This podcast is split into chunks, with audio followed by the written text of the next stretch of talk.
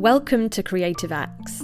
This is a show all about bringing you and your creative ideas to life. I'm Fi, your host, and in these bite sized episodes, we'll be exploring practices and tools to help us navigate through our creative process, one small step at a time. Hey there, and welcome back to episode three. So, in this episode, we're going to take a look at perfectionism what it is, how it shows up in the creative process, and some ideas for how we can manage it. Now, whether you label yourself as one or not, I can almost guarantee you that perfectionism has or will creep into your work at some point and really hold you back. So, what we cover here is going to be useful to you in some way. And if you are a perfectionist, please rest assured that this is not going to be an episode telling you to stop worrying and just do it and nothing's perfect. Because as someone who has really suffered from perfectionism in the past, I mean, I've pretty much got a world class honours degree in it, to be quite honest. But I know how frustrating it is when those kind of comments um, are given to us because they're so unhelpful and we we know these things. We know that nothing is perfect. We know there's no such thing as perfection. Like we get that intellectually at least anyway. And also in theory we do understand that a creative process can't be controlled, that it can't be perfected, should we say. We know it's going to be messy. We know there are going to be no guarantees as to the end result. And I think we do grasp the fact that a lot of what we create won't be a masterpiece or a number one bestseller. We know that we have to um, create a lot of work that we ultimately won't be happy with. So, this really isn't about giving us a lesson on um, there being no such thing as perfect or on the messiness of a creative process because I believe we do understand those things, at least in theory anyway. So, what is perfectionism then? So, perfectionism is basically fear disguised. It's like a murderer who leaves no trace.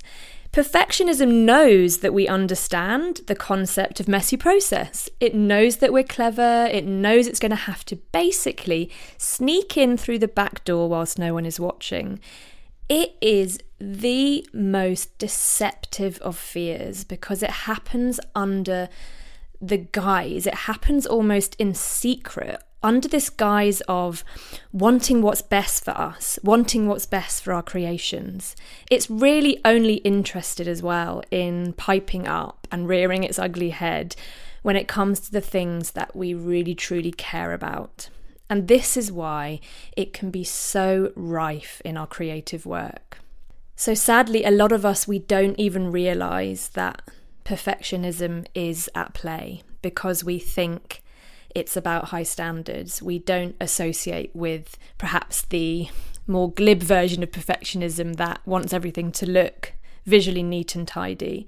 What we're going to look at here is what runs much deeper than that, much more nuanced version of perfectionism. Because, of course, we want what is best for our creations, of course we do. Um, but best is not the same as perfect. So perfect sits firmly in the future. It's always just slightly out of reach. It doesn't care about you, it doesn't care about me, it actually doesn't care about the work. Perfect is about preventing us from moving forward. Being perfect or things needing to be perfect is about keeping us stuck. And if we were actually to personify what perfectionism is, it would just be a really nasty, really mean, really horrible person. so it might serve you, if you kind of don't associate with perfectionism, it might serve you better to actually think of words like stuck, not moving forward, lack of kindness, nasty self talk, that kind of stuff. I really do believe that that sort of area is is actually perfectionism at play. So, how does this perfectionism rear its head then when it comes to our creative process? So, before we even get started, it could just prevent us completely from ever even embarking on an idea that we have or a creative pursuit that, that we're looking to do. It can say to us, there is no way that you are ever going to get that done to the standard that you want to. You don't have the experience, you don't have the qualifications, you don't have the skill, you don't have the stamina, you don't have the time. It's going to list all the things that we are not, all the things that we don't have. And sometimes it's going to get really sneaky and clever and it's going to send us off on a little tangent. Um, it's going to say, I tell you what you need to do. You need to go and get that qualification. You need to go and study again. You need to go and do more. You need to do that course there. You need to learn about this. You need to learn about that and I'm not saying that we don't, you know, that I'm not saying that there's no case for um, for further furthering our education or learning, not at all. But what the perfectionist in us does is it says you can't start this project, you can't start this work until you do this, and then you do that one thing, and it says you still can't start. You need to do this next thing. So we might feel like we're moving forward because we are on paper getting stuff done but if we aren't actually moving forward with the work itself, the work that we really want to do, then that is perfectionism at play. So, next up, it could show up, say, if we manage to get started, which seems like it'd be quite a miracle in itself. If we do manage to get started on an idea, it can um, send us down a bit of a rabbit hole. So it can get us really bogged down in the detail and it deludes us here under the name of high standards. So it makes us believe, again, that we're um, making improvements and it makes us believe that those continual um, improvements on detail are moving us forward, when in fact we're just getting bogged down and we're not moving the project as a whole forward. So we're not, it doesn't care about the deadline, it doesn't care about the work progressing or getting out there, it just cares about this one tiny sentence, say, in our in our novel. It just cares about one tiny little bit of your photo. It just cares about something so so small that really when we zoom out and look at the bigger picture is probably not that necessary. We don't need to spend that much time on it. And this this side of perfectionism can lead us to burnout basically to just absolute exhaustion because there is no end to how many little things and little bits that we can finesse and fine tune and perfect. And the key is we never get to the end when perfectionism's at play here because we're always working on a detail. Another thing it can do if we're in the middle of our process is it just causes us to abandon the project altogether, to abort mission, basically. And this is where it just says, This is ridiculous. This is a complete mess. This has got absolutely nothing, this doesn't look anything like you wanted it to look like. This doesn't feel good. This is not matching up to the idea that we had in our heads before we set off. And it says to you, you better get you better get out of there quick because otherwise it's going to be embarrassing. This is not going to be a standard that you want to associate yourself with. This is not going to be um, good for your reputation. This is going to be judged firstly by you and it's going to be judged by loads of other people. And so it just tells us to get the hell out of there. And it's really, really sad this this one because so many people have so many unfinished projects because the mess of the middle um, the perfectionist just comes straight in there and and really pushes you away from the project to abandon it. And you have these you kind of have these unfinished projects that deep down you're still thinking about you're still feeling into and you're not really able to let them go because of course there will be some projects that that that every artist and creative will abandon. But as a rule of thumb, let's let's try to get to completion. Let's let's try to acknowledge that when when we're thinking of abandoning, that's probably going to be the perfectionist at play. And then lastly, if by some absolute miracle we have managed to reach completion, the the perfectionist absolutely hates this. I mean, they cannot believe that they've done such a bad job to let us get to the to the end of it. And so they come in all guns blazing at this point basically. This is where they pick the project or the the piece of work. They just pick it completely apart. Everything and they know where to pick it apart too. So every single little thing that you've done on that project will be ripped apart. You won't even be able to applaud your work, to congratulate yourself, because they will find their own unique way of just making it horrendous for you. So it's kind of like you complete, and that's one step forward, and then it's like, right, now take 500 steps backwards because how dare you ever completed that work. So it really prevents us at that end stage when it comes in in that real critical voice. It prevents us one being able to enjoy the work that we've just done. And two, it prevents us moving forward onto the next project or the next idea because we feel so ashamed by the work that we have just done. So it's a pretty pretty nasty one, isn't it? And all of that fear of when and where it might crop up itself, if we've actually experienced perfectionism a lot, we can actually begin to fear perfectionism itself. it just adds another cherry on top of the cake there.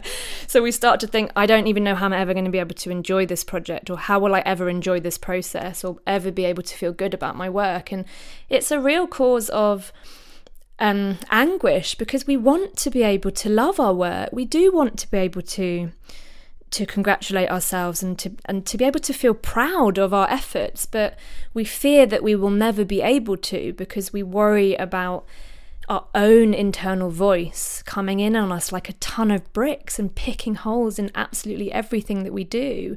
And so we can become really, really defeated by it. And again, where does that lead us? It leads us to a place of feeling stuck, to a place of being so fearful to take any action to move forward. So, what on earth are we going to do with this absolute monster of perfectionism? Well, the good news is that there is actually there's a lot that we can do to tame the beast. And I'm going to share some it's about eight ideas really of things that have worked for me, things that have worked for my clients, and I really, really hope that you'll give some of these ideas a go. And I'd hope that these ideas might work for you.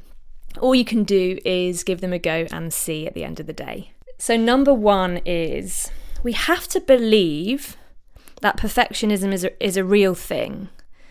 And we have to know that it's nothing to be proud of and it's nothing to be ashamed of because fear comes up well every everywhere fear comes up for everyone but fear will come up in the creative process and perfectionism is just one way that it comes up. So we have to know that it's a real thing. And then we have to believe that we absolutely can manage it.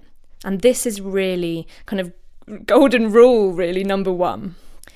Number two is we've got to make self care and self compassion a number one priority because the likelihood is if there is perfectionism within us, um, or even just a sprinkling of it along the way on our creative process, the likelihood is that alongside of that, there will be a very, very nasty inner critic lurking around inside of us. And so rather than try to suppress that inner critic, what we actually do is turn our focus elsewhere and say, My attention is much better spent on cultivating a kinder relationship with myself, on really making compassion a number one priority. Number three, then, is define for yourself the difference between high standards and perfectionism. So, I'll tell you some of my definitions. So, for me, I define perfectionism as perfectionism stops me moving forward, perfectionism keeps me stuck, perfectionism doesn't care about me. And then I define my high standards as High standards are about starting and completing work. High standards are about showing up for my creative work, even when it's hard, even when it's not going well. High standards are being kind to myself. High standards are about finding ways to fall in love and fall back in love with my work. And high standards are about moving forward, not just with the work, the current work that I'm doing, but also moving forward then on to the next work. I really encourage you to define for yourself what the difference is between perfectionism and high standards. And once you have those definitions, get them up on the wall. You know, save them in your notebook, have them as your computer screensaver, have them somewhere where you're constantly reminded this is what perfectionism is, and this is what I define as my high standards. Number four, then, is to make a plan. Now, without a plan, a the perfectionist loves not having a plan. The, because when you don't have a plan, which, so a plan is something that has dates and deadlines in it. It has a project start date or an idea, a, a, a date for when you're going to start your idea, and a date for when you're going to stop sort of playing around with that idea and it's got deadlines within that. Because a perfectionist literally loves to have no deadlines because without a dead without deadlines without a plan the perfectionist has free reign to just always say oh i think you should spend a little bit more time on that or you haven't let's let's do that next week. Let's do that next month. Let's do that next year. First let me sidetrack you over here. First let me stop you doing that. Let's let's stay stuck for a little bit longer because there are no deadlines basically. And so within your plan you're going to want those deadlines. You're going to want those dates. And this can be really difficult when you work on your own. So when you don't have other team members that that um, you're accountable to, or you don't have you know clients that are waiting for your work so find your own way to make yourself accountable you know whether that's with a peer group whether that's uh, telling people that you live with whatever it is find your own way with that and also perhaps in- include in your plan the time and the space for the compassion that you're going to cultivate, the time and the space for when will I switch off and how will I commit to that? When will I allow myself a break? When can I look after myself during this this plan? And therefore, we're kind of at the get go before we've even got started, we're mitigating the um, possible route of burnout and exhaustion. So, number five then is to define the measure of success before you even get started. Now, this is such um, this is such a key one because without us defining what success looks like, the perfectionist in us can well ultimately it will just find things that aren't successful about the project as you're going and as and and once it's completed it will find these measures that you could never have had any control over and it will tell you that it's not good enough and that you're not good enough. So instead make the goal make the the version of su- the success about your high standards. So for me that's showing up for the work. So, if we take this podcast as an example, my measures of success for this podcast series, they are not about the numbers that I get or the reviews that I get online. For me, the measure of success, because this is the first time I've ever done this, so it's about learning. It's about trying the trying audio as a new format. It's about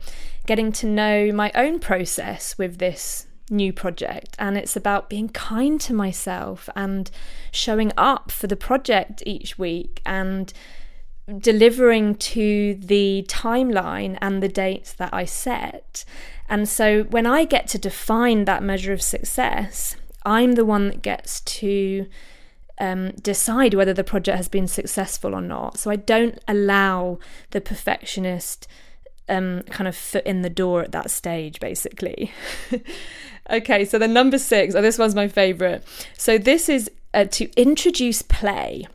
And now, I mean, this is a great one whether you're a perfectionist or not, actually. But, but if you're a perfectionist, what will often happen is that the work can suddenly become really uh, heavy and serious, and it holds this sort of constricted grip like a throttler of our ideas and our ability to be creative. It makes us feel like we are stuck in a stuffy room with no air.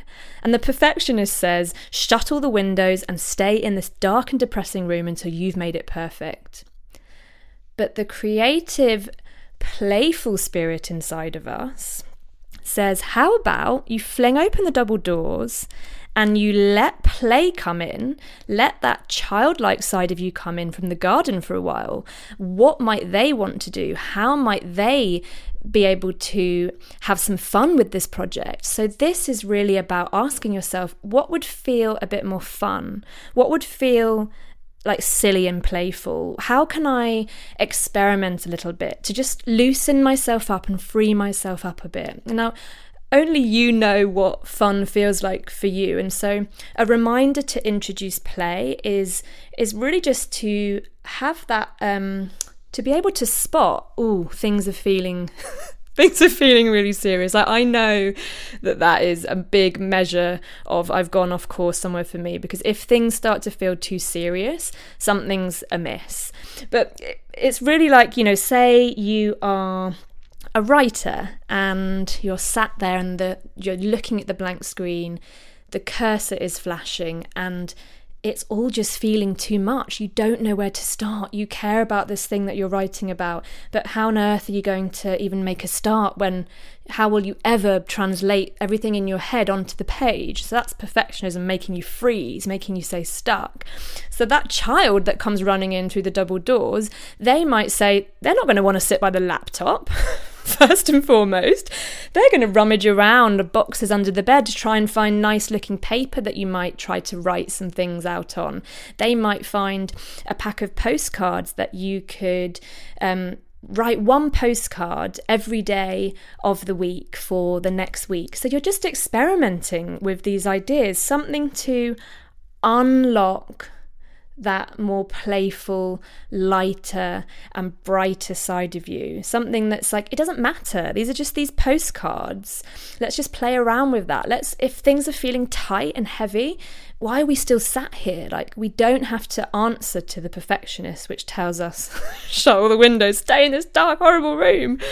Um, so, yeah, what feels like fun? What feels playful? How can you introduce play into your process? Number seven, then, is to get perspective and get perspective regularly. So, this is for these, this comes in throughout the process, but for two real reasons. One, when we go down into that rabbit hole, when we get so stuck in the details, so um, in that vortex of you know fiddling around with something for so long, we can't even see that we're not moving forward. So perspective on that front could be that you create yourself a kind of move it forward mantra or pract- like a daily practice. So you could say to yourself at the start of each day, of all the things I care about, what one thing will I move forward today? And then at the end of the day, you can ask yourself, what did I move forward today? And so it's a bit of honesty that comes in with that practice, really, and a little bit of perspective where you're having that measure of check in. It could be about every week you stepping away from the project, stepping away from the idea, and reminding yourself of what high standards are to you, reminding yourself of the version of success that you've written. Because we know that once the perfectionist comes in in the process, it's going to forget all of that and it's going to send you down those rabbit holes. So, having those measures in place in your plan, where you say once a week, I'll do this, or once a day, I'll be doing this, can be so, so helpful to keep things moving forward and to prevent those those vortex of too much detail getting you bogged down for too long. Another um, place that getting perspective is so crucial is when we come right up to that deadline. So, right towards the end, when we're about to press send, we're about to release something, we're about to send our creation off into the world in whatever way you do with your creations. And obviously, the perfectionist is going to have a field day at this point. It can't believe it's, you've nearly got to this point. It can't believe its attempts have not stopped you in your tracks and, and not even made you abandon the project. So it's going to come in and it's going to make you lose perspective basically. It's not you're not going to be able to know for sure whether when you don't think that work is good enough at the end when it's when it's so close to so close to completion it's going to come in and say it's not good enough. No, you have to do this X, Y, and Z. Why don't you? Ooh, or it's going to say, oh, I know. Why don't you do it next week? Maybe that might be better. So it's going to get cunning and cheeky too. So this is where having an outside person can be so so helpful. So finding a trusted collaborator or a friend, someone that understands quality and someone that really, really cares about you, someone who can honestly say, and honestly tell you this is good enough, this is a really high standard. And the key here is we have to be open to receiving their perspective because if we've got these perfectionist tendencies, it might want us to kind of scurry away with our work and not let anyone else see it and not let anyone else not believe that anyone else's view is going to be matching up to our high standards. So signposting your trusted collaborators, your friends who you know value standard, who you know care about you, who you know would never put you in a position of um, you know where you might be putting work out there that actually really doesn't feel good to you um, having those people known to you and to your project before and during the process so that you can call on them as and when, but most likely it will be at that completion date, at that point when, when the deadline's looming, is really, really key. So, number eight is be ready to move on to the next project. Now, this is about having forward movement on the horizon. So when you do hopefully get to completion, allow a little bit of space to to rest after that completion and allow then space to review your project and remember to review that project, review that work, review it against the measures of success that you put in place. Allow space for congratulating yourself that you completed it allow space for that kindness to come in. Having a bit of a framework for how you appraise and review is so, so key. Without that framework, first and foremost, no framework for reviewing and appraising means that the perfectionist marches in and they start picking holes in everything like we've said before. They start saying things you didn't do this you didn't do that this is awful. This they start finding all those external measures of success that because you hadn't set your own version now you don't have a, a, way to review it. And the other reason for making that space um, a space of rest and review is so that you then allow yourself to move on to the next project and so having that next project either in the diary or on the horizon is a nice way to allow you to, once you've done the rest and once you've done the review, to go, okay, well, this is normally when the perfectionist would come marching in with this window of time to cause havoc again. Instead, my head turns the other way. My head turns forward, not backwards anymore. I've done my resting, I've done my reviewing, and now I turn forward. And so to have that thing already there in place to turn to just means we set ourselves up for an easier route forward, an easier way to move back into. I would love to know if you plan on trying out any of these ideas or if you have other tactics that work for you. Also, if you have any topics that you'd love to hear about on these podcasts, then please do send me your requests to hello at figregory.com. Thanks so much for listening and for being here with me. Now, I truly believe that we do things better when we do things together. So, if you enjoyed this episode, why not share it with a friend so you can both start taking action together?